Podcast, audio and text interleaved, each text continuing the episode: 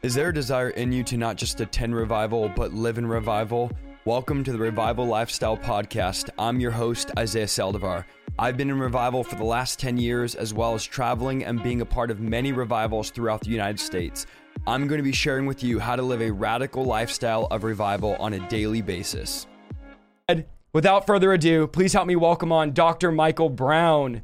Dr. Michael hey, Brown, great how to are be you? with you, man. Thank you. Awesome. I'm super excited to have you on tonight. I'm honored to have you on again. I know I had you on once before. We talked about, and guys, if you haven't seen our video we did before, we talked about a post tribulation rapture. It was an amazing time. To this day, Dr. Brown, I'm getting testimonies of people that watch that, pastors that watched that and said, Man, I just realized, oh, you're right. Pre trib is not in the Bible. So we had a really good time with that broadcast. I'm super, super excited to have you back on.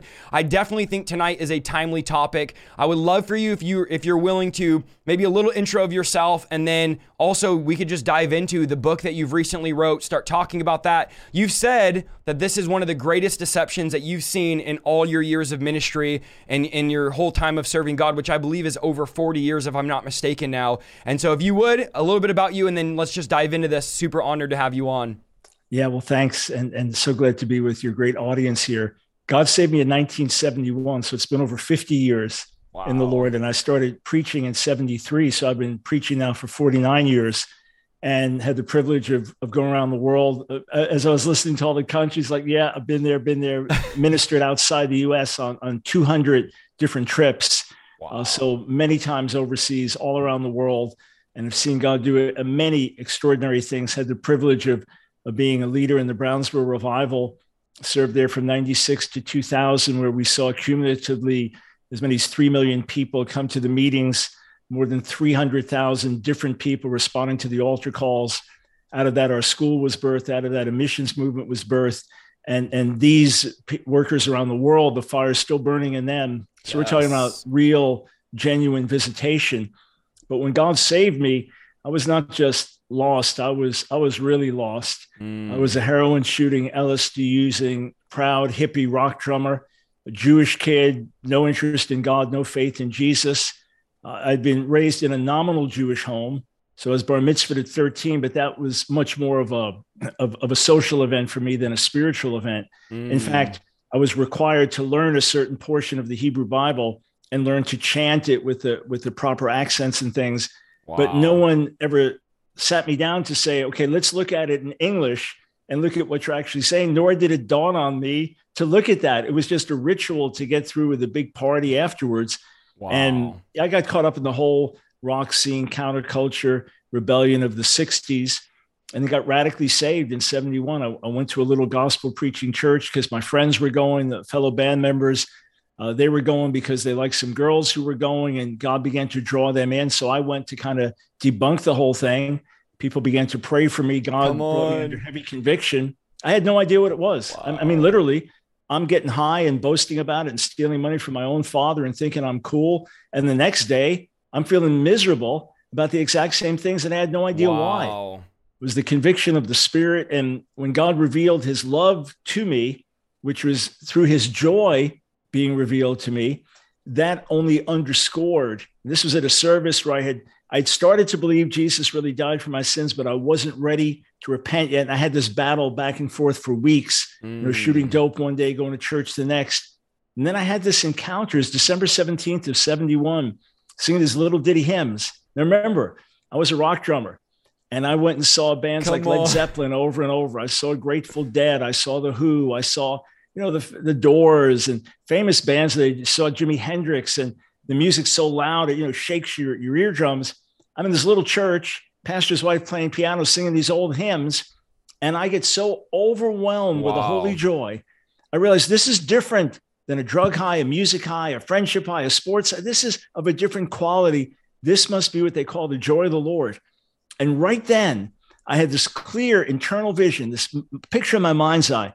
I saw myself as filthy and dirty, then washed clean with the blood of Jesus, these beautiful white robes put on me. And I was going back and playing in the mud. And right then I said, Lord, I will never put a needle in my arm again. And was free from that moment on. And that was the that was the beginning of the journey. My dad then said when he saw it was real, Michael, I'm glad you're off drugs, but we're Jews. We don't believe in this. He brought me to meet the local mm. rabbi And that led to me getting challenged deeply by one rabbi after another after another, which is why I ended up taking Hebrew in college, majoring in Hebrew, then getting my doctorate in Semitic languages. I this was determined I had to read the scriptures for myself in the original languages, in the ancient context, and I have to rely on what someone else said. And the more I studied, the more I was in hostile environments, the stronger my faith became. And then the key thing was word and spirit together. I started, you know, spirit, word, but in a non intellectual way. Then I got very intellectual. And God brought me to repentance of that pride and things in the early 80s, sent an outpouring of the spirit to me. And it's it's been on fire ever since. Amazing. What I love about you, Dr. Brown, is I feel like very few times do we see somebody that's so knowledgeable and you know has that intellect, but is also spiritual, is also spirit filled, is also charismatic. It seems like, well, I think the cessationists think they have all the smart people on their side, but I'm like, man, we have God has raised up some super, super educated charismatics that believe in the power of God, and I think there's a huge stigma in the church where it's like, if you're intellectual, you can't believe in the power of God, you can't believe in miracles. I even look at my ministry and people think like like because I talk fast and I'm loud. But I, I think of, man, I just taught the book of Revelation every verse, the book of Romans every verse, the book of Acts every verse. Like I do verse by verse teachings as well. Yet it's so often that we always think like, well, if you're intellectual and you teach the Bible, like whether it's verse by verse or you have a college degree, you can't be spiritual. But really, I think God is marrying both. I think God is marrying those that know the word, that have the truth, but also walk in the power of the Spirit. Can you maybe talk a little bit about that tension? Because I know there's a lot of people that think, oh, those charismatics, they just don't, they don't know what they're talking about. They don't know the Bible. They don't know the word. They're just not educated like we are in Greek or Hebrew. Yet here you are educated in both and you're and you're spirit filled and you believe in in the gifts and everything like that. Yeah, well, you know, we have caricatures on on both sides that the cessationists are intellectual and spiritually dead, that the charismatics are are vibrant but deceived and and they tend to be caricatures and extremes and things like that. And uh, often it's easy to, to get you know passionate and on fire and but you know if you think too much and you're going to parse this and you know the, there seems to be a conflict I, I, look at it like this and, and just in terms of how we need the whole thing because jesus says that the father's looking for people who worship him in spirit mm. and in mm. truth not spirit or truth but spirit and truth and jesus rebukes the religious leaders in matthew 22 saying you're mistaken because you don't know the scriptures or the power of god right wow so both of these things lead to error but i look at it like this you get a non-charismatic person and they're watching TV, right? They're they're Christian and they're watching some Christian TV show, and a preacher comes on and says, "The Lord just showed me seven seven seven, and right now, if you'll write out a check for seven hundred seventy-seven dollars, your mortgage will be canceled. Send it in right now, so it will arrive by the seventh. And this person's watching and think, "That's crazy, man. Who would ever do something like that?" So they're much more circumspect and sober. But then mm. they're in the mm. mall and there's a crippled person next to them and they get this thought, pray for them. Like, I'm not going to pray for them. Nothing's going to happen. Well, then their charismatic friend comes by, the one that wrote the $777 check to the TV preacher because he, he was gullible. He got pulled in, and the Holy Spirit speaks to him, lay hands on this person in the mall. They do, the person's healed. He tells his friend, the friend won't believe it. And you see, you know, the one group, they're more circumspect, but they're cynical. The other group, mm. they're more open and full of faith, but they're gullible. So we gotta we gotta bring these things together and ask yourself a question. Men like Daniel and Joseph, who were used in dreams and visions and interpretation, were they not brilliant? And yes. were they not administrative? Or look at Paul, who, when he comes to Corinth in 1 Corinthians 2, says, I didn't come to you with wise and persuasive words, but in demonstration of the Spirit and power, because I don't want your faith standing in the wisdom of men, but in the power of God. And I preach Christ crucified. But there's probably not a more brilliant man than Paul that, that has lived. Mm. So hmm. both can come together, both should come together. We're supposed to love God with all our heart and all our mind. Key thing is humble ourselves, forget what people think and, and how we're supposed to please them and give ourselves wholly to please the Lord.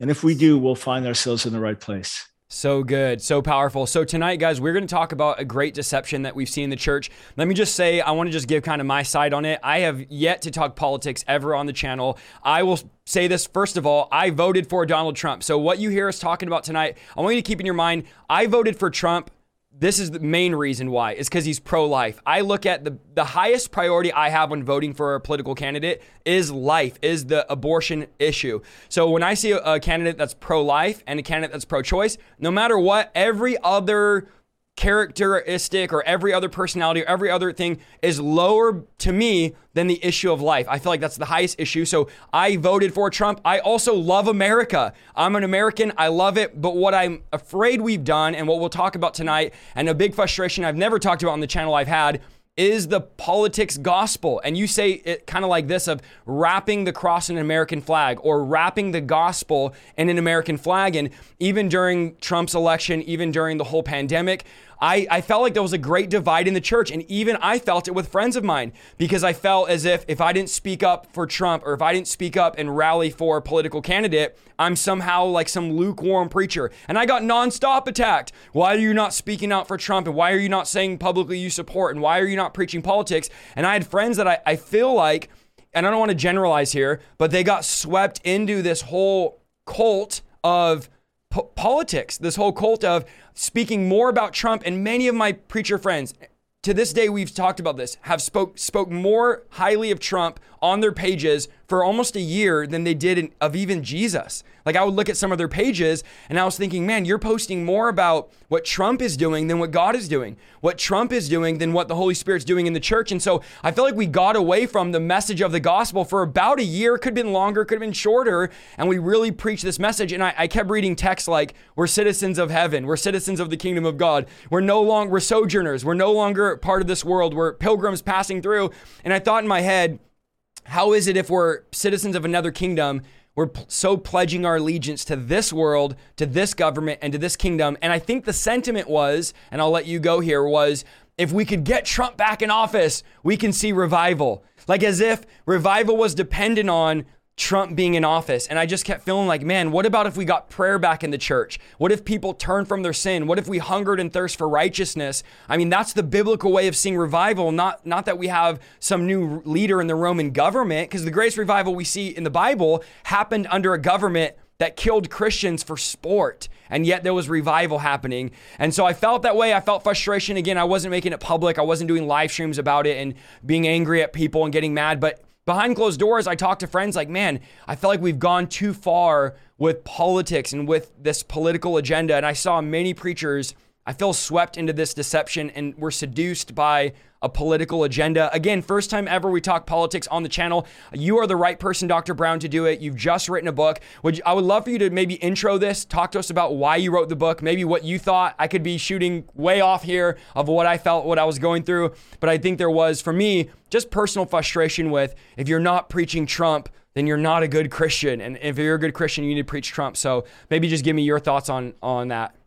Yeah, so let me let me give you the overview, and and I'm going to be just absolutely blunt and honest. So I voted for Trump in 2016 and 2020, and for me, it came down to Trump versus Hillary Clinton, Trump versus Joe Biden. Mm. And to me, there were really existential issues. I was concerned about Trump's conduct and and the degree that he could be divisive, the degree that that he could uh, be destructive in certain ways. But I weighed it and I said, look there's nothing more important to me also than the pro-life mm. issue. And we have Hillary Clinton and Joe Biden very, very strongly pro-abortion candidates. President Biden's morphed more and more into that as the years have gone on. I look at the issues of religious liberties, and I had concerns about where things would go with the Democrats, but but Trump was really pledging to stand with us. Now I was concerned because I didn't know that he would keep his word. I initially I completely rejected him, thinking he's just some New York politician who's going to do what he's going to do, get all these evangelicals to vote for him, and then throw them out. But he didn't. He he kept evangelicals around him. He brought on people like Mike Pence. He brought Christians onto his cabinet. He was surrounded. Some of my friends were close to him and were giving me input, you know, and telling me he's listening and we're speaking. This is why he made this good decision, and so on. They appointed the right people to the Supreme Court, standing with Israel that was really important to me. Standing uh, up to, to communist China, standing against world terrorism. So these are big issues. No, I didn't mm. like his mm. tweets. I didn't like the way he threw people under the bus, but I'm comparing the two. It's like, this is the way I'm going to vote. But I had concerns. And, and, and my wife, Nancy, said the greatest concern is the way he's affecting the church. Mm. And as things went on, this is this is what deeply burdened me And the new book just came out last week, The Political Seduction of the Church. For those for those that like to read on uh, in e-form, I, I just saw the Kindle was on sale before we got on here. The political seduction of the church, how millions of American Christians have confused politics with the gospel. Wow. The political seduction of the church. Now, listen, seduction doesn't happen overtly. It normally happens in a surprise way, in an unsuspecting way. Rather than through the front door, it comes in through the side window. Here's what happened we really are under attack in many ways in America. There really is an attempt to cancel us. There really is an attempt to marginalize us, to silence us, to demonize us. And, and there are political agendas from those on the left that are very deeply against our own views and that we yeah. think could hurt our kids and our grandkids. We finally have somebody who keeps his word, but he fights for us. Wow. And they push him and he pushes back and he's going to stand up for the Christians. And what happened is kind of a loyalty grew through this. I'll, I'll give you an analogy. Let's say you move into the suburbs, a nice house, and your next door neighbor is, is a mixed martial artist fighter. He used to crack people's heads open in the bars. Now he's a professional, you know, tattooed all over, drinking parties at his house, rough guy, not the one you want your kids to, to be around that much. but one day you, you your kids come home from school and they've been beat up by some of the kids. And the kids say my dad hates christians and he's coming to, to get you guys tonight. And the guy pulls up. He's a madman. He's got a crowbar. He start he's got friends with him. They they jump you and your neighbor comes out and with his own teeth and fists and elbows, he beats him off. He gets bloodied. He says, Don't you ever come here. You come here again, I'll kill you. Your neighbor's now a bit of a hero to you. Wow. You don't really like his wow. style. You still don't like his profanity and his drinking, but the guy saved your life. So the more Trump stood up the more this cult of Trump began to rise up. Again, I'm saying this as a two-time Trump voter. Same. That that the the the mentality was, and I heard the word spoken: only Trump can save America. You think, wow, something wow. wrong with that? So there's something wrong. From churches are saying this. Yeah, yeah. Christian leaders are saying it. And then all the major prophetic voices, everyone that was speaking publicly, guaranteeing four more years, four more years.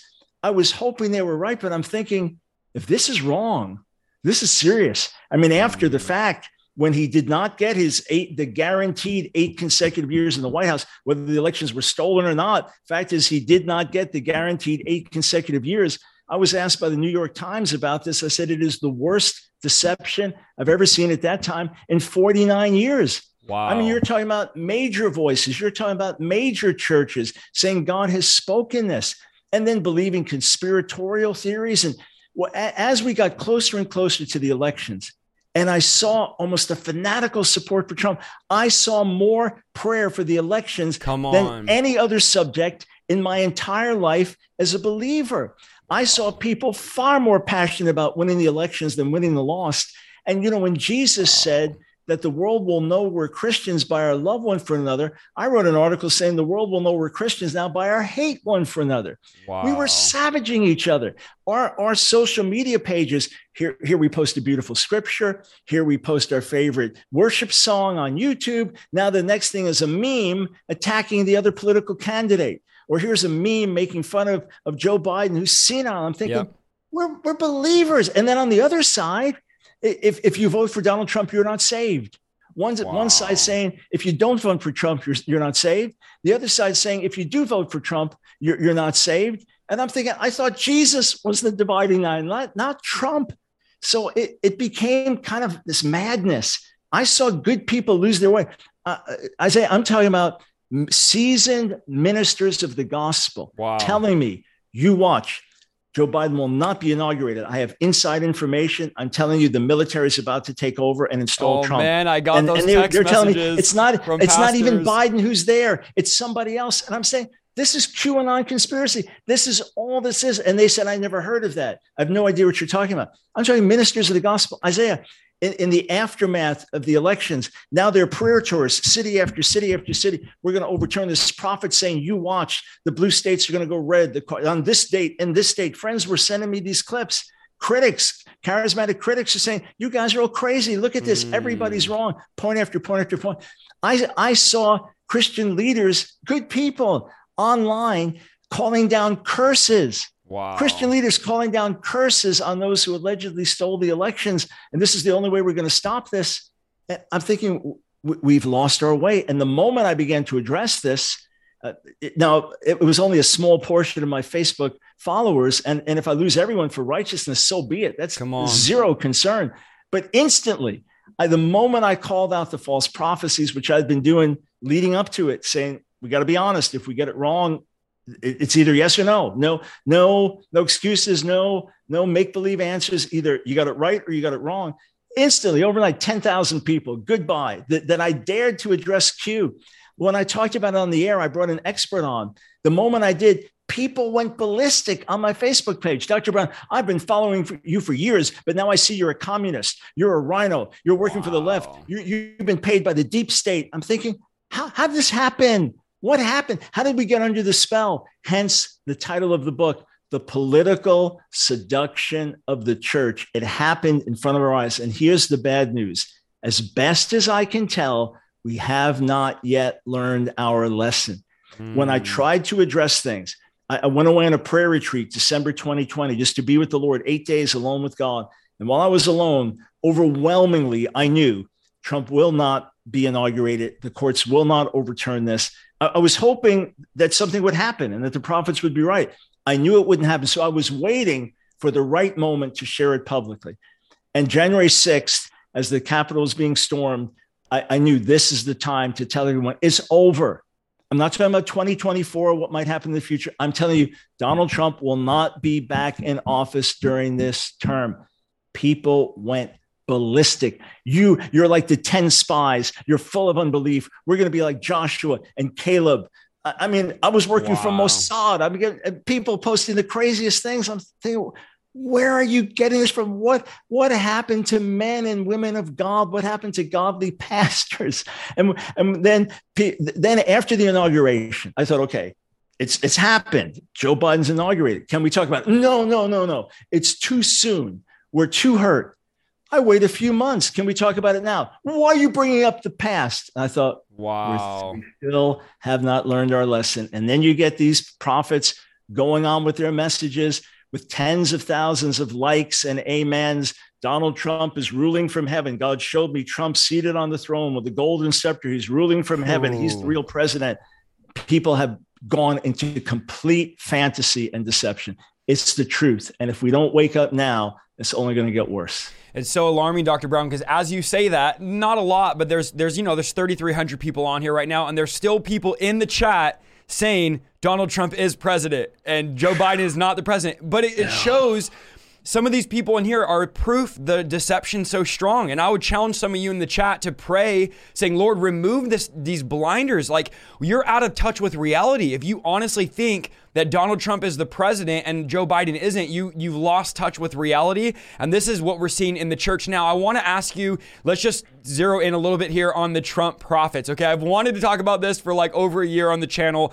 What in the world happened? Because I, I let me just say this. I didn't ever prophesy anything about Trump. So all in the chat, like Isaiah, did you prophesy Trump? No, I didn't say a word about Trump being president. God never showed me anything. I didn't see Trump president. But on the flip side, I had some really, really mutual friends. We won't mention their names. I don't think they would care if we did, but we won't. But mutual friends of mine and yours that were very big public figures getting hundreds of thousands of views on their videos. And every other day, they were prophesying Trump dreams of Trump, visions, and, and there was multiple. I'm not just zeroing out one guy or girl, but this was like it felt like most of the prophetic movement was prophesying Trump, was saying Trump is going to be president. God has shown me in a dream, a vision. There, it's there's it's inevitable. There's no other, and so everybody was like, "There's no chance Trump won't be." All the prophets have spoken, and I'm talking, of course, the major in the major people in the prophetic movement, and then here you are, Trump's not president. How, Dr. Brown, what is your evaluation? How did so many guys, was it off, was it just deception? Was it intentional? Was it, in my mind, it was, you know, the Bible talks about how they would prophesy and then the other prophets would copy saying, the Lord showed me this. And he said, mm-hmm. and God says, the Lord didn't show you. You're just mimicking what you heard somebody else say. And I felt like there was like a chain reaction of once a couple guys started speaking this prophetic word, everybody saw that it was getting views and let's just be honest everybody saw it was getting news coverage. I was watching i was over here you know trying to stream my podcast. I'm just being vulnerable tonight. I'm streaming my podcast trying to preach and bring on guests and then at the same time i'm live you know with a thousand viewers i see another channel that was all about christian politics with 10,000 live viewers. And i was like man this is really selling. Like the views are coming in the followers are coming in. People are making hundreds of thousands of dollars on youtube ad revenue because they're prophesying trump it was almost like a drunkenness. It was a drunkenness that almost took over the prophetic movement, and everybody was just mimicking the same words. And my question is like, what is your thoughts? How did we miss it? How is it possible so many prophetic people could be so wrong on this? Yeah, so I, I try to trace that out in the book. So, in the political seduction of the church, I have one chapter called When the Prophets Prophesied Falsely. Mm. And then the next chapter, the Genesis of false prophecy, where I trace how these things can happen. So let's go back in time. When there were prophecies before Trump's 2016 victory that he was going to be elected president, it, it seemed outrageous. There were a handful of voices initially that said it. Uh, some of them, the moment they said it, there was backlash. They go, Look, I don't like the guy myself. I'm just telling you, I believe the Lord showed me this. You know, it was very controversial. And then more and more got on board. Well, once it became popular, mm. people are people, humans are human. So there is presumption. This is a, a, constant prophetic weakness, right? Any of us who've ever ministered prophetically yes. know this can happen. You got it right the first time, you're presumptuous the second time. This worked the first time, it's going to work the second time. So presumption certainly explains it for some. Uh, another thing is, as you said, the crowd. There, there, there were seasoned prophets who've confessed I, yes. I got it wrong because everybody else was saying it. You don't want to be left out. You don't mm. want to be the one. You know, I, I, was in a meeting one time and and and the leader said, "How many of you just felt that wind or smelled something, whatever it was?" And everyone's raising their hand. You don't want to be the one to yeah. Yeah. I'm not spiritual enough. So yes, this can happen to people. Uh, just like a pastor of a big church can avoid certain subjects because he knows he's going to lose givers. You know, mm. people are human. So there is presumption. There there is going along with the crowd. Another thing is being seduced by power the court prophets. I wrote in, in 2018 my book donald trump is not my savior an evangelical leader speaks his mind about the man he supports as president. So i said openly yes i support him as president but i want to scream to the world he's not my savior. Jesus is my savior. That's what i want the world to hear. Trump uh, here jesus died for me I Come owe on. him everything my life, my heart, my soul, my, everything I have belongs to him. I vote for a candidate. They're, they're two completely different wow. universes. So, in that book, I talked about the need for, for prophets to not be court prophets, the ones who just said what the, the king wanted to hear. So it's very easy. We got seduced by power. That's something else that came in. Or it could be we got seduced by all the people flooding to our sites or buying our product or or with the popular, whatever it was, or the meetings we got invited to be part of. That as well. And I also believe that there was a spirit of deception. Mm. That for some they were given over to a spirit of deception. Now let me let me back up we've had some things happen in the last 15 years in the charismatic movement that have been national embarrassments. I mean, really, really bad, involving some of our senior leaders, friends of mine. I don't condemn them. I'm sure I've made my share of mistakes as well. But things that that you have to look and say, okay, God's God's disciplining us yeah. as a movement for our lack of discernment. All right. We had perfect opportunities to wake up to reality when all of our major prophetic voices that spoke got COVID wrong. Mm. None of them announced it in advance in a clear way. I mean, some said afterwards the Lord had shown them, but no one was announcing it in a clear national way in terms of major prophetic voices in advance to warn, to prepare. And then when it happened, there was a chorus of voices saying it's going to be over by Passover yes. by mid April yes. of 2020. When that didn't happen, and now a year later, it still hasn't happened, you know, and we're even into the year after that, and it's still waning. It hasn't hasn't dissipated the way it was supposed to. That should have been the wake up call. That should have been the time to say something's wrong. We're out of our lane. That's another factor. maybe New Testament prophecy is not supposed to be primarily about predicting who's going to be the president. Wow. Maybe wow. the purpose of New Testament prophecy is very different than that. And maybe we make a mistake when we sit down with a bunch of prophets and say, What did the Lord show you? So uh, there, there are a bunch of factors together. And then some people personally were in sin and therefore given over to deception all the more. These are some of the factors in terms of what happened. But in, in advance, initially, I just put something out because I wanted to put a net out because God didn't speak to me. Uh, God's never spoken to me about who's going to be president. I've never heard that. Anytime I ever sense something about like a sports event or something I care about or a political thing, it's just what I'm thinking.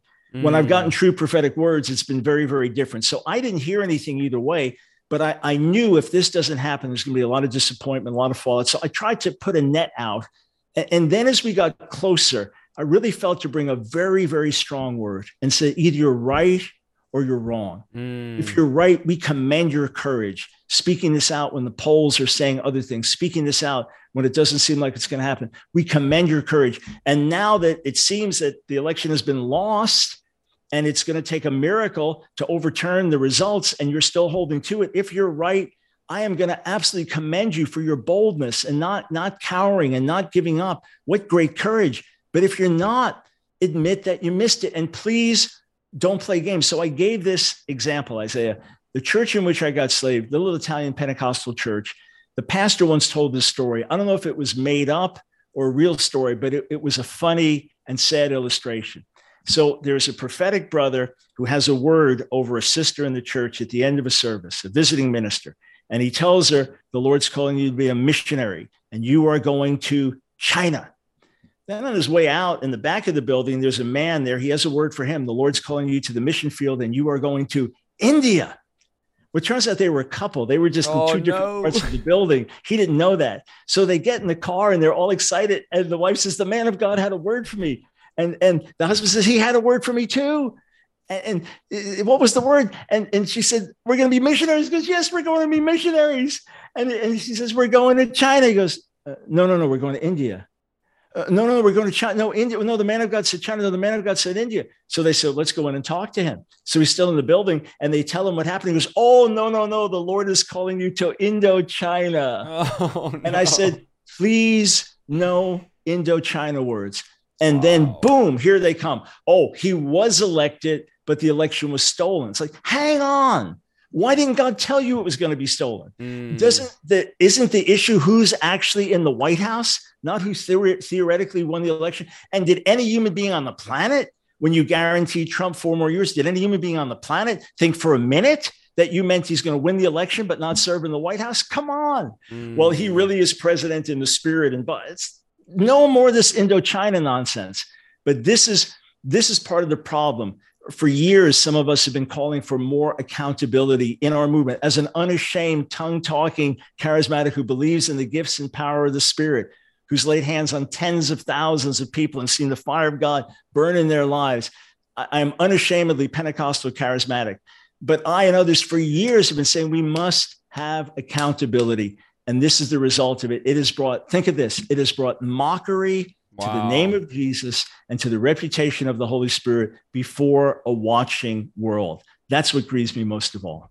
Absolutely. And I think, you know, like you said, it's broader approach to the gospel. You shared in your book, there's a story, and I'm on, I think I'm on chapter 13 or 12 of your book. I'm almost done with it. But you share a story of a young man that told his unbelieving family, hey, listen, God is real and th- Trump's going to be elected and this is going to be a prophetic sign based on, and I'm, I'm, you know, I'm just giving the gist of it. Like, this is going to be a sign to you, God is real. And he said that when Trump wasn't elected, he said, I could never talk to my parents about the Lord ever again because in their minds, like in his mind, this was going to be the word that comes to pass. Now, let me ask you so that there is absolute real damage and danger. Is this a possibility? Because I know people in the chat are going to ask this. I've thought about this as well.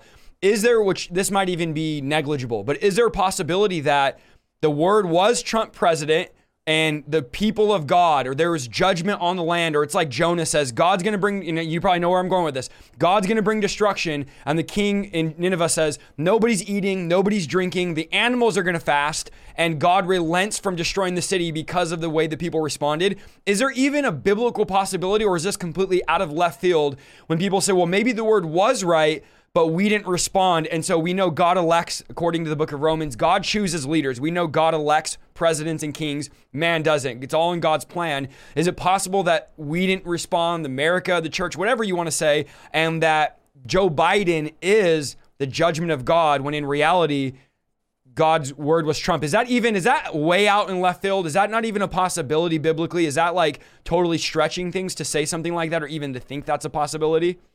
Right. So let me break it down into three parts.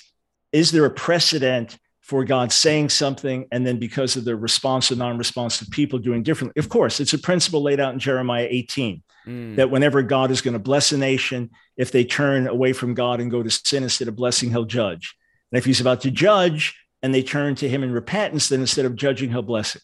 He'll bless. So that's an absolute precedent and can easily happen. So number two, that had happened in this case. No, I never saw so much prayer in my life. Mm, I never saw so many mm, people crying out to point. God and, and saying, God, hear us and have your way in the elections and your will be done. And like I said, even, even prayer tours from city to city and live streams with tens of thousands of people participating. So it doesn't work. Well, the Lord showed us, but we didn't pray enough. We prayed more than ever saw us pray. Mm, so that mm, leads to the third point. question then. Could Joe Biden be divine judgment? Yeah, that that would make sense to me. In, in other words, my own belief is that if we had not looked to Trump in an idolatrous way, mm. and if he had just become a more decent human being, because division gets so deep, you know, when, when you have people saying hang Mike Pence as a result of, of President Trump throwing him under the bus, I mean that that kind of leadership is is destructive to a nation, no matter how much good is done in in other ways. So I do believe that if the church did not look to Trump in such an idolatrous way, and if he had simply listened to some of the counsel he was getting and just become a more decent human being, that he would be the president now mm. and that it would be for our good, for the nation's good. But we looked to him a wrong way. Uh, he didn't humble himself in certain ways that he, he needed to. And it could well be that it's divine judgment to give us President Biden. We, we pray for him. We pray for his salvation. Yeah. We don't curse him. We ask God to save him. And by the way, I had it timed on my Facebook page to release a prayer for President Biden the moment he was inaugurated on, on, on, on that day in January of 2021, and to have First Timothy 2 that we should pray for leaders for their salvation.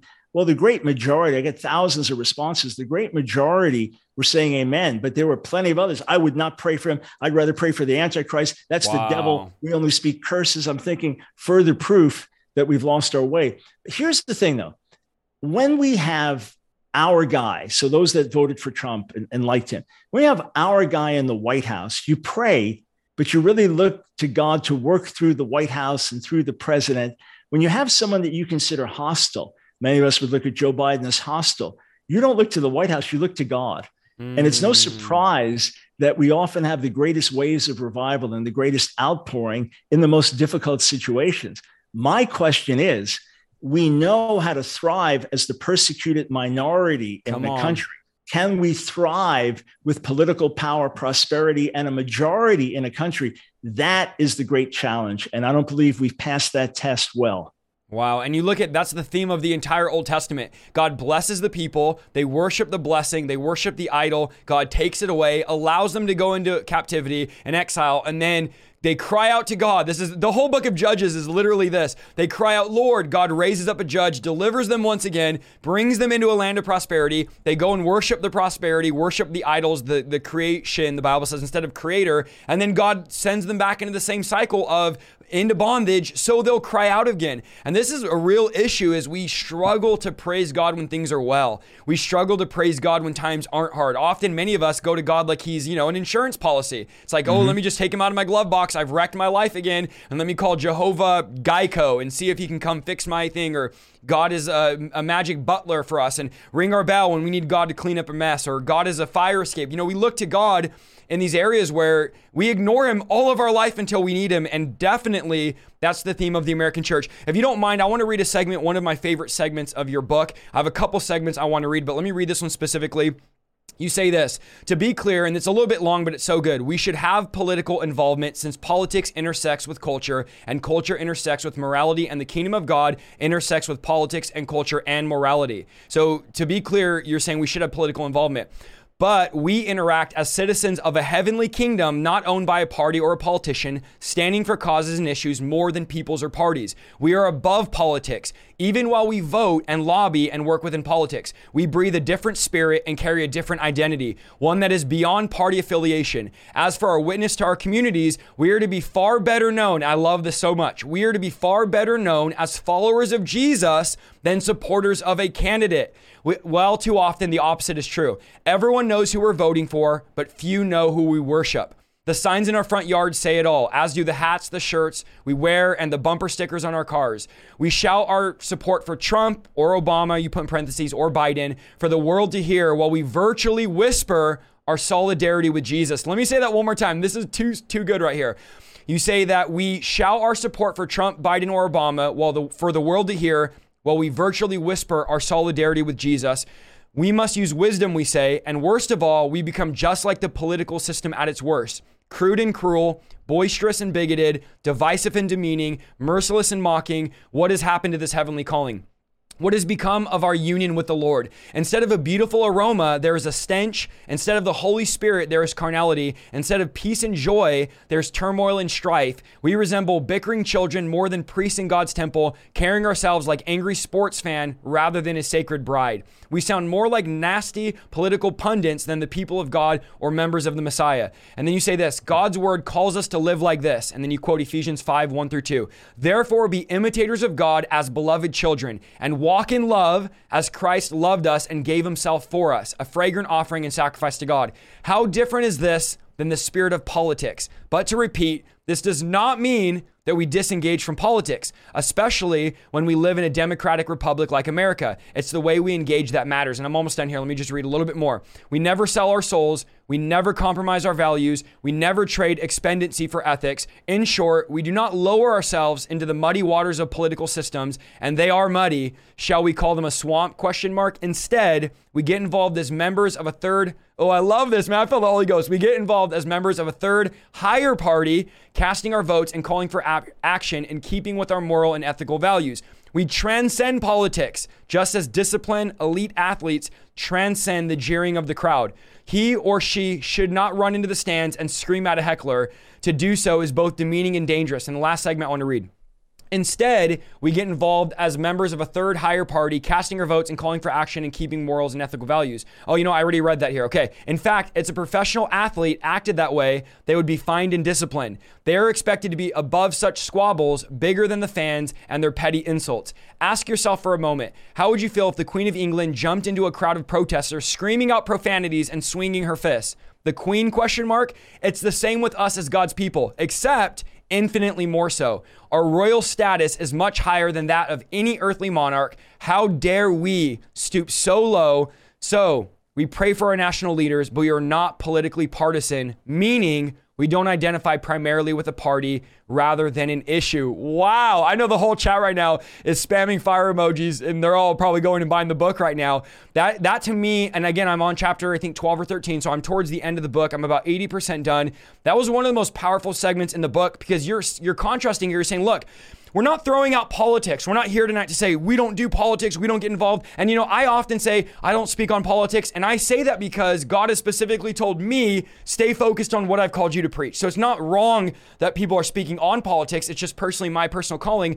And you're not saying throw out politics. We're not for po- po- presidents or Trump. Of course, God has a say in all of this, but what you are saying is we're a part of a real heavenly kingdom, a real citizen, a third party that's stronger than, you know, an elephant or stronger than a donkey or stronger than this or stronger than another political figure, but we're part of a heavenly kingdom. Talk to us a little bit about the quotes I just read, I know I read a lot there, but I, I, couldn't stop. I kept copying and pasting more and more as I was trying to get ready for this podcast. You know, we do get engaged. How are some ways we get engaged? And what are some of your thoughts on Christians being in political realms? Right. So uh, let me just back up and say when I was writing The Political Seduction of the Church, something was bothering me. I was maybe halfway through the book and something just didn't feel right. And I didn't know what it was. And, and then I felt, okay, I've got it. Early in the book, so after the first chapter where I talk about how Christians now are being called insurrectionists and all this, it's you know pretty vivid, gripping chapter. Chapter two is is the transcendent calling of the church. Mm. I felt God wanted me to put right in front of the book who we are, who we are in Jesus, how we're called to walk, what it means to be citizens of a heavenly kingdom, living in this world the light that we're supposed to bring in the midst of it, so that everything else is filtered through that. When we understand our calling, when we understand that we're seated in heavenly places with the Messiah, when we understand that we're in this world and not of it, that we have the power and authority of his kingdom, now we come and we serve. Now we come and we give. Now we come and we, we get involved. So, yes, across all sectors, we get involved. I deal with what about Seven Mountains Mandate? What about dominionism? Is the church called to take over society? What about Christian nationalism? All the hot button issues that, trust me, you're going to hear about day and night for the next few years, day and night. Christian nationalism, Christians trying to take over America, Christians trying to take dominion. What's true? What's false? I deal with all of that but then try to lay out practical guidelines. Here's how we get involved in a practical way because we should be involved. If we don't get involved, we're not going to be able to have this conversation online. If we don't get involved, there won't wow. be a school we can send our kids to Come that's on. not teaching a radical curriculum that we differ with. If we don't get involved, it's going to hurt our world missions work and, and, and other things. And if America's not free, it's going to hurt the rest of the world in many other ways. So we do get involved, but we keep our priorities right. We do get involved, but as believers, we never become an appendage of a political party. We do get involved, but we don't mix national identity with, with the faith. We don't miss, we don't mix uh, spirituality with patriotism. We can love our country, we can love the Lord at the same time, but we realize that politics is not the gospel and Come that on. the government is never going to set the captives free or heal the sick or, or save the lost. Only the gospel can do that. And we, we never compromise our ethics. We never sell our souls for a seat at the table of power or influence. And, and listen, it's much easier for that to happen than we realize. That's why there are so few Christians that can really start low in politics and make it all the way up because the further up you get, the uglier it gets, the dirtier it gets. I just talked to a, a, former school teacher in the school system in New York for over 20 years.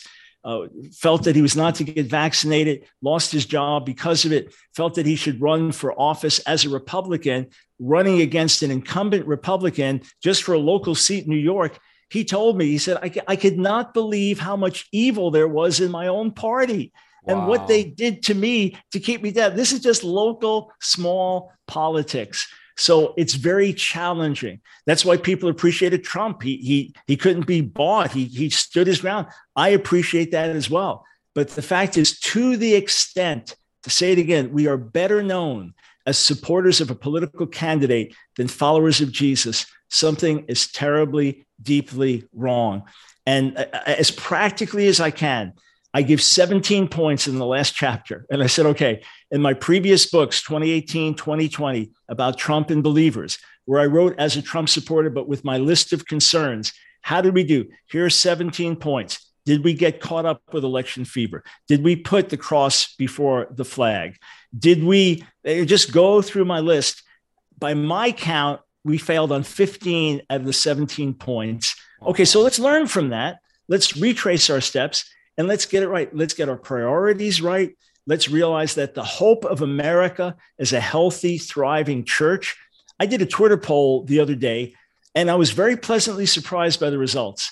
I said, if we had to choose one or the other, getting our person in the White House or, or uh, the church keeping its testimony before the society, which is more important?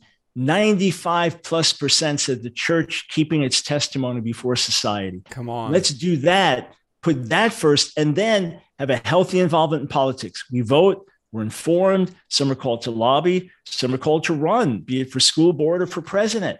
And, and wonderful. But when it comes to running, you're running as the president of all the people. You can't say, well, I'm a Christian candidate, therefore I'm going to enforce Christianity on the nation. No, you're going to say, I'm a Christian candidate. I love Jesus, but I want to be the president of the whole nation. And we want to look at the things that are best for the nation as a whole, not just because the Bible says so, but because this is best for the nation as a whole. We have to present our case.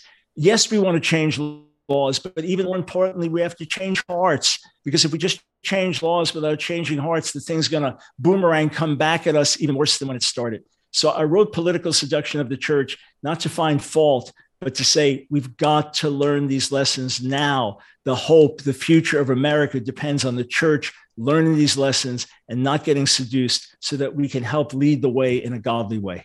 So good. Let me read one more quote here. It says probably the most grievous thing that has taken place in recent years in our conservative evangelical circles is that some Christian politicians have sold out.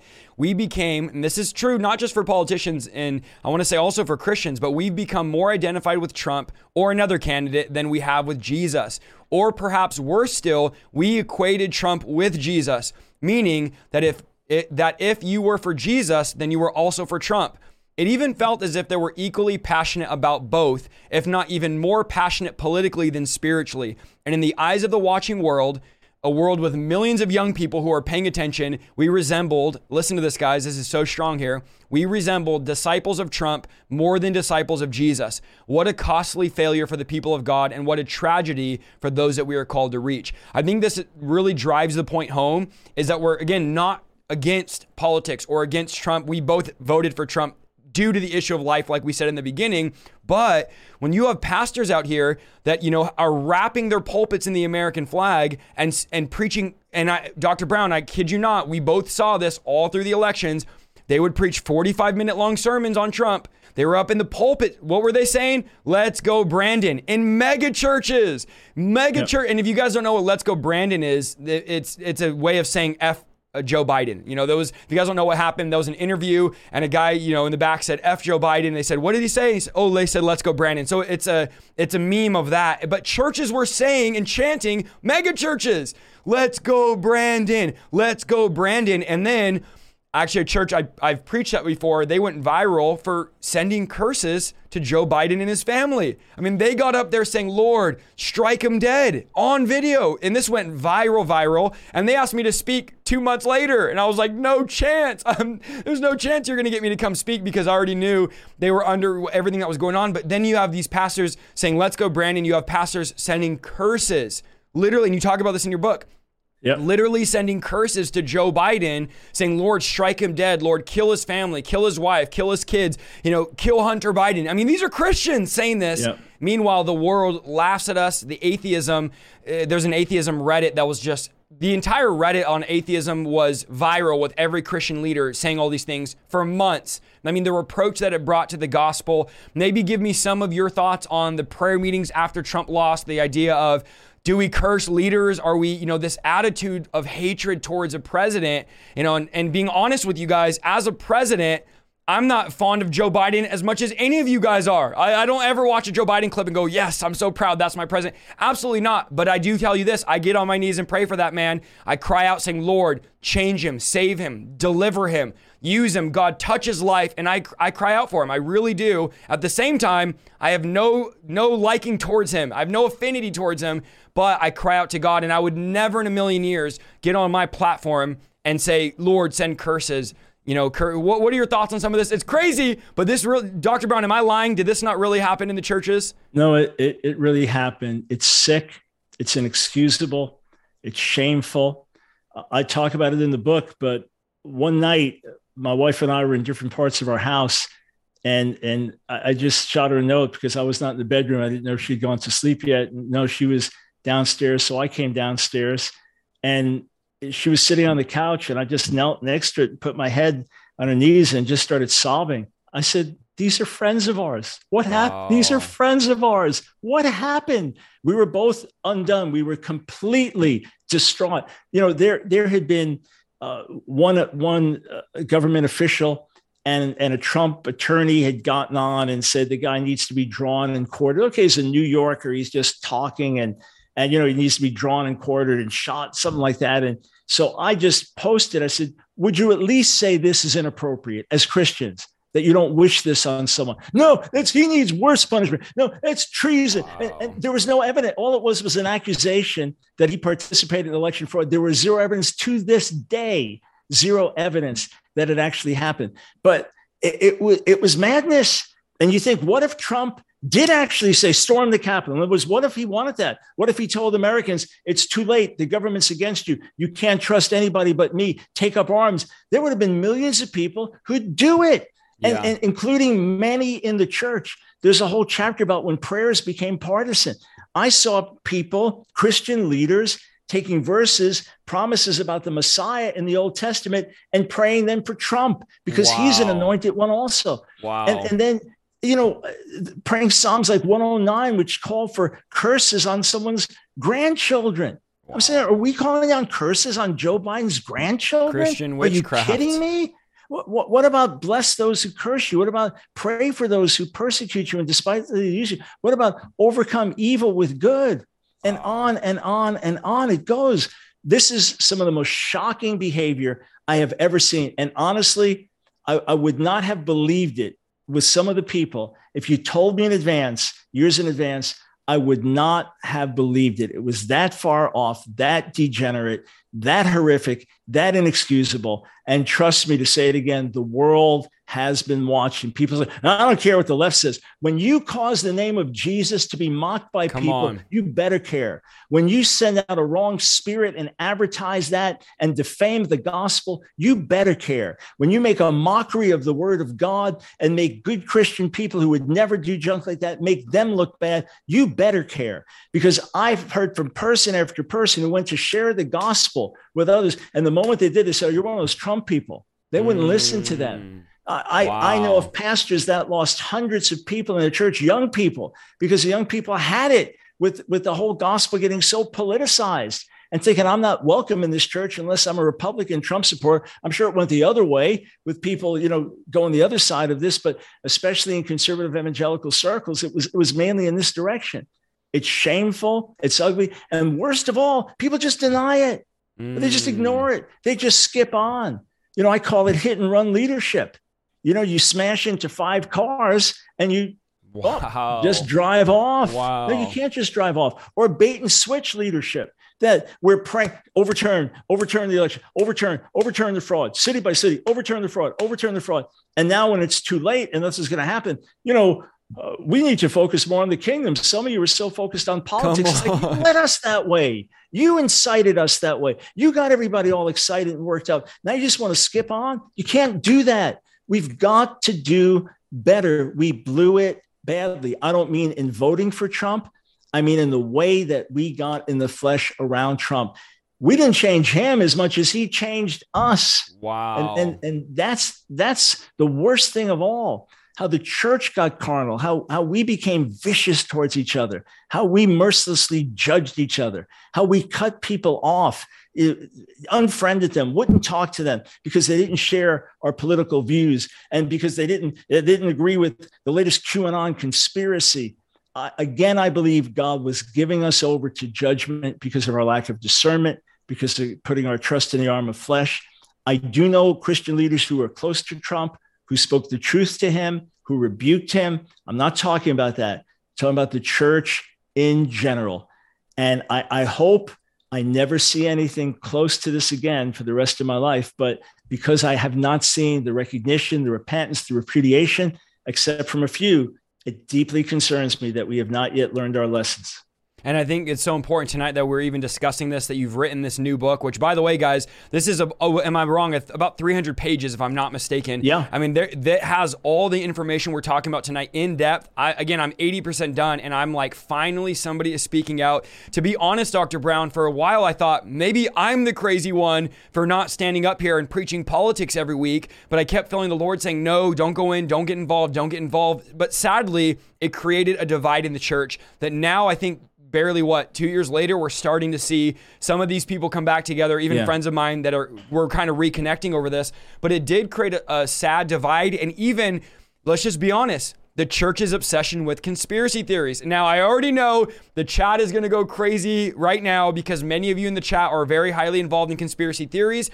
We believe in spiritual powers. principalities, rulers of darkness, evil hosts of wickedness, Ephesians chapter 6. We know that demonic powers are in government, controlling leaders, controlling. That is not what we're talking about when we talk about conspiracy theories. That's not a conspiracy, that's reality. But what conspiracy theories have done has created all of these wacky ideas that everybody's out to get us. Everybody's, you know, trafficking, and I got to be careful here because I know we'll get the thing flagged here, but everybody's trafficking children and, you know, uh, it, it's wild. I mean, you list all these conspiracies. I learned about QAnon or Q QAnon, I don't know how to pronounce it. I literally learned about Q through pastors. Several pastors told me, "Oh, you got to keep up with Q. Oh, you got to see what Q is saying." Oh, and I'm I'm, t- I'm not kidding. Multiple pastors were telling me. Wow. I was like, "Who's Q?" Oh, Q is this high up person that knows everything. That it was like, "Well, you're talking about the Holy Spirit?" No, no, it's Q. You got he knows everything. He posts tweets out. You got to follow him. And you know, right now this is happening in government. Everything he says comes to pass. And I was like, "Man, we we're putting more trust." And these are again pastors, which is why it's so weird. But we're putting more trust in conspiracies and in Q than we are in Jesus, than we are seeking God. What is your thoughts generally when it comes to conspiracies and the church? I know the book of Isaiah says, like, hey, don't let conspiracies rule you. Don't get afraid like the world gets afraid of conspiracies. Stay out of it. You know, stay in the truth. But what are some of your thoughts on this whole conspiracy movement that we've seen? Again, the chat's going to go crazy here. It's okay because we're going to speak truth here tonight going on right now in the church. Yeah, so a few things. Again, there's a whole chapter in the book, uh, Enter Q, where I talk about this. And when I first started hearing about QAnon, I didn't know what it was or what to make out of it or who this was. And a colleague of mine, a research professor, said, Mike, I'm going to look into it and spent thousands of hours researching, digging, learning, talking to sources, and then began to report a lot of what was being said. And then next thing I'm hearing preachers repeating the same stuff. And when I'm challenging on it, they say, I don't know who Q is. I'm getting this from inside sources like, oh, please. Well, in any case, there are a number of factors that contributed to this. One is for good reason, we don't trust a lot of the news outlets. For good mm. reason, we think that that especially on the left, when it comes to reporting on the right, there's a lot of inaccuracy or caricaturing or demonizing or even just reporting fiction and things like that. There was so much animosity towards Trump that that many really said can't we can't trust it or I can't trust any of the mainstream news on either side. I can't trust it. And there are reasons for it. There, there yeah. is a lot of fake news out yep. there, unfortunately. So that was one thing. Another thing is we always have that sense of something, someone being against us because we're in the world and not of it. Mm. That, that mm. we always have this sense, just like prophets always know there's somebody opposing them. We kind of just know that that people differ with us, that they don't share our values, that that there's you know a desire to shut us down. So you kind of feel that as well.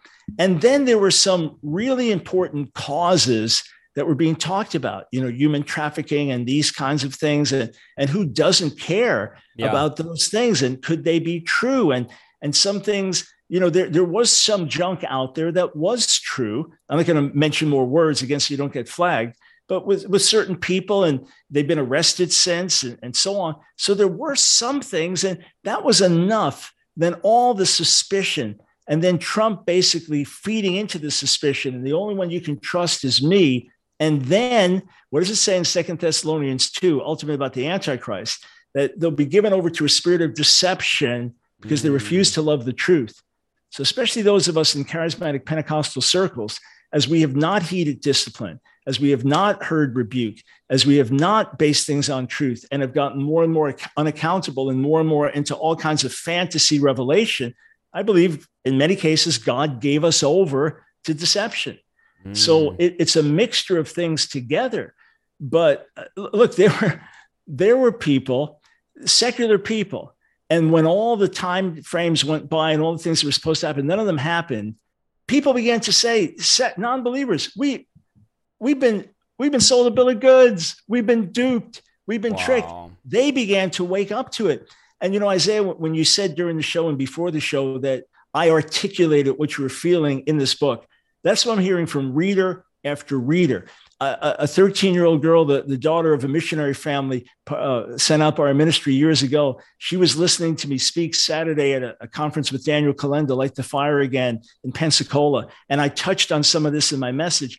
And she texted her mom. They were in different parts of the building. She texted her mom saying, He's saying what we're all thinking. Mm. And that's the remarkable thing. It's the emperor's new clothes. So many people knew that something was wrong, but they felt, who am I to speak?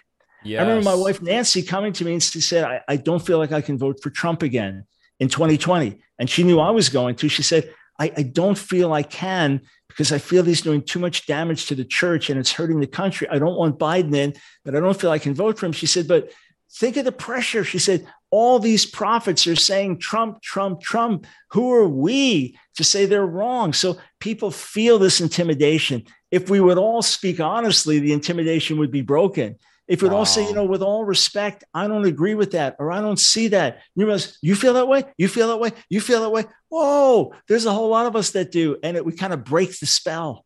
So good. I want to ask you one last thing, uh, Dr. Brown, before I get you off here. I know we've gone here about an hour and 15. I'll ask you this and then we'll pray. Is there hope for revival in America? This is what we all want to know. You know, we obviously know we have a leader that is not for our rights, not for Christianity, not for what God is doing. Uh, is there hope for America? Where do you see? You've been a part of great revivals. You are a revivalist. You've said that many times. You have many, many, many books on revival. And by the way, let me side note here. If you guys haven't read Dr. Brown's books on revival, you need to go check out some of his revival books. He's written over 40 of them books, but you need to go look at some of them that talk about revival. Where do you see just kind of a generalization of where you see America spiritually right now? You've traveled all over, you've seen God move in powerful ways. We're in a weird place in America right now. We're in a weird transition. Is there hope for America? And are we going to see, do you believe, another another great awakening? I do believe we are going to see another great move of God, a revival in the church and an awakening in the society. I do believe we're going to see a gospel based moral and cultural revolution. It seems counterintuitive based on how dark things are now, but all over America, there are pockets where God is Come moving, on. churches that are thriving, young people getting radically saved and, and committed, old people steady in the Lord. It, it is happening in different pockets. God also is not deaf to decades of prayer, day and night prayer for revival, massive rallies with tens of thousands, hundreds of thousands praying, fasting, crying out. God has seen the tears. And I believe we're being humbled as a nation. I believe we're going from shaking to shaking to shaking, and we could have massive upheaval. I mean, the nation could really go through difficult times, but all this, I believe, will get us on our faces crying out to the extent that we don't trust in the arm of the flesh, to the extent that we don't look to a person the way that we should look to God, to the extent that we, we don't look to politics to do what only the gospel can do, we can see God move. So we stay involved politically, but we make it our number one priority to go after God, to seek Him earnestly, to repent of our own sins, to renew our first love for Him and our love for the lost. And as we do, I believe God will visit. I believe even now, God is looking for people He can trust. God is looking for people who will keep the main thing the main thing. God is looking for people that He can trust with large numbers of people and resources that so he can pour his spirit out so Jesus can be glorified. Remember, God is jealous for the reputation of Jesus, and only a sweeping move of God can restore that reputation in the eyes of so many Americans. Let it come through you, let it come through me. If we humble ourselves before him, God will hear our cry. So good. Dr. Brown, if you would pray us out, amazing way to end it tonight. Guys, we are going to do another live stream, another uh, podcast with Dr. Brown, Q&A throughout the entire thing. So I know a lot of you have been having questions for him. You've been wanting to ask. We're going to do a no topic Q&A. So literally ask and ask anything and ask Dr. Brown anything segment. Um, that will be coming hopefully in the near future. And then also, I still want to do a debate segment with you, Dr. Brown, in the future as well. I'm, I'm working on setting that up. But if you would, there's many in the chat right now. I want you guys in the chat, if your mind or has been changed or you feel God is opening up your eyes, God is breaking deception, do me a favor, type one in the chat because Dr. Brown, I know you're you're teaching, you're preaching, but there's many in the chat I've been watching. I believe their eyes are being changed, their ears are being opened to the truth, and really your book is incredibly balanced. And that's what I've heard all night long is yes, we're still involved. Yes, we believe. Yes, we want to see God move. But at the same time, we are not to wrap the gospel in an American flag. We are not to make the message a political message. It is a gospel message. So I just really appreciate it. I want to also say before you pray, everybody needs to grab this book. If you're still in here and you're bitter, you're angry, oh no, Trump, then you're you're this, you know, you're just more Trump than Jesus and you're still mad, go get the book. get mad, get the book, be mad when you open it and search out for truth. And I promise you, you're going to come out going, wow, I was wrong about all these ideas that I had. The book is incredibly balanced, it's incredibly biblical. It's linked in the description down below. You can also get on Amazon. I've linked his website. Usually that's a better way, but if you want to get on Amazon Kindle, if you want to get on Amazon, you can get it there as well. But I do have the link right down below. The best thing that you guys can do tonight is just get the book. So you can all these questions you have. Obviously, we went an hour and ten minutes, but there's a there's a lot more content in there that you can read about. So make sure you grab the book. But Dr. Brown, if you would, any final statements and then pray us out, that'd be awesome. Yeah, let's let's let's pray. And Isaiah, thanks for all you do, and thanks for hosting me. And thanks for your willingness to be open and vulnerable. Absolutely. Father, you, we come to you, the Father of lights, the God of all flesh, and we put our hope in you, Lord. We cast ourselves on you saying, We don't know what to do, but our eyes are on you. Lord, send fresh fire into our hearts. Send fresh desire for you into our hearts, desire to be with you, desire to be like you in character, in deed. Lord, clothe us afresh with the power and life of your Holy Spirit. Give us a great burden for the things that are important to you. Burden us, Lord, for the lost. May we get back to Great Commission love. May we see disciples really made. May we see Jesus glorified. Shake what must be shaken, not just in our nation, but in the nations of the world.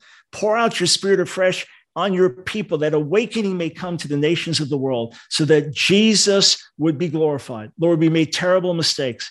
We confess together as a body our immaturity, our deception, our carnality. We ask you to forgive us and cleanse us. And we pray, Lord, that the days ahead would be the greatest, most mind boggling days we have ever seen, days where only you will get the praise and the glory. We ask it in Jesus' name. Amen. Amen. Amen. So good. I thank God for what He's doing in your ministry, Dr. Brown. Where else can they find you? Where else can they follow you? I know I've I've linked most of your stuff down below. Is there anything else you wanted to announce or just kind of talk about here that they could? Yeah, just uh, ask ask Dr. Brown. Dot org, askdrbrown.org. Those who've wanted to go to Israel, we still have some seats left for our, our tour to Israel next May. So that's on the homepage, askdrbrown.org. But you can find out about the daily radio show there. We're, we're about to massively revamp our website, just about to release that, release some new apps. So if folks sign up for the emails at askdrbrown.org, we'll let you know when the apps have been released, when the resources are available. And every week I'm, I'm writing only five or six op eds dealing with what's happening in the world around us. So let us keep you informed and serve you askdrbrown.org. Center for the emails, and we'll, we'll get you on our welcome tour, starting with my story from LSD to PhD. Awesome. Thank you so much for listening to this week's episode of the Revival Lifestyle Podcast. If you like what you heard, go to www.isaiahsaldivar.com for more content and please follow me on Facebook, YouTube, and Instagram at Isaiah Saldivar. See you next week.